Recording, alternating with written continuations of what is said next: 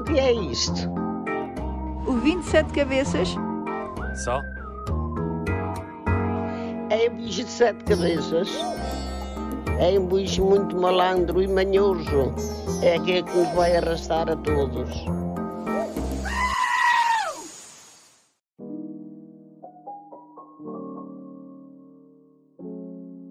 Olá, meus pedacinhos de uma barra de chocolate de leite.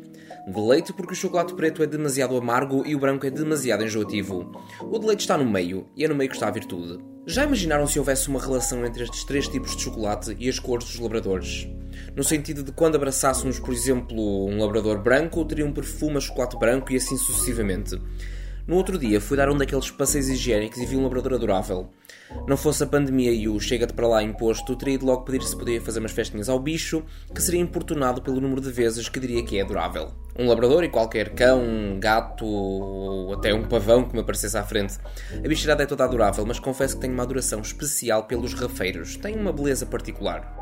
Mas vamos ao que interessa, que não foi para falar de bicharada que vos estou a importunar uma quarta-feira à noite. Querido ouvinte, hoje falamos de obsessões, que no meu entender são problemáticas. Não sou uma pessoa de posições extremas porque acho que só contribuem para polarizar os diversos assuntos com que nos deparamos e que de nós merecem uma reflexão largada.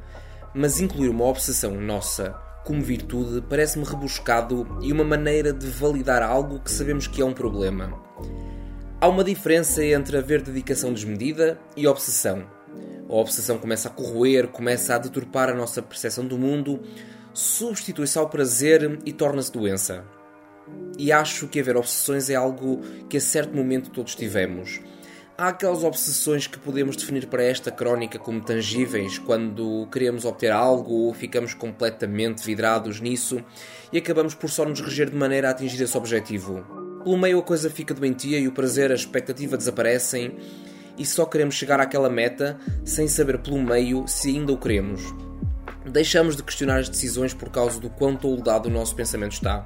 A obsessão também pode ser, sei lá, querermos controlar tudo o que nos rodeia, saber que estamos no controle de todos os nossos passos. Chegamos a uma fase em que ficamos a pensar que tudo o que façamos poderá ser um passo em falso ou uma oportunidade perdida. Mas a vida não funciona assim em tudo. Quando ficamos obcecados pelo controle, deixamos de saborear os momentos e corremos atrás de uma ilusão.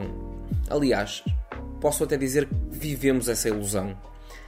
As obsessões criam realidades paralelas na nossa cabeça, afastam-nos da razão e da própria emoção.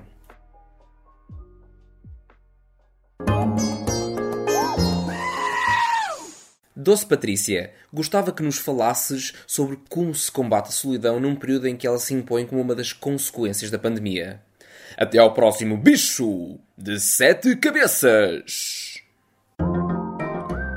O que é isto? O 27 cabeças? Só? É um bicho de sete cabeças. É um bicho muito malandro e manhoso. É aquele que nos vai arrastar a todos.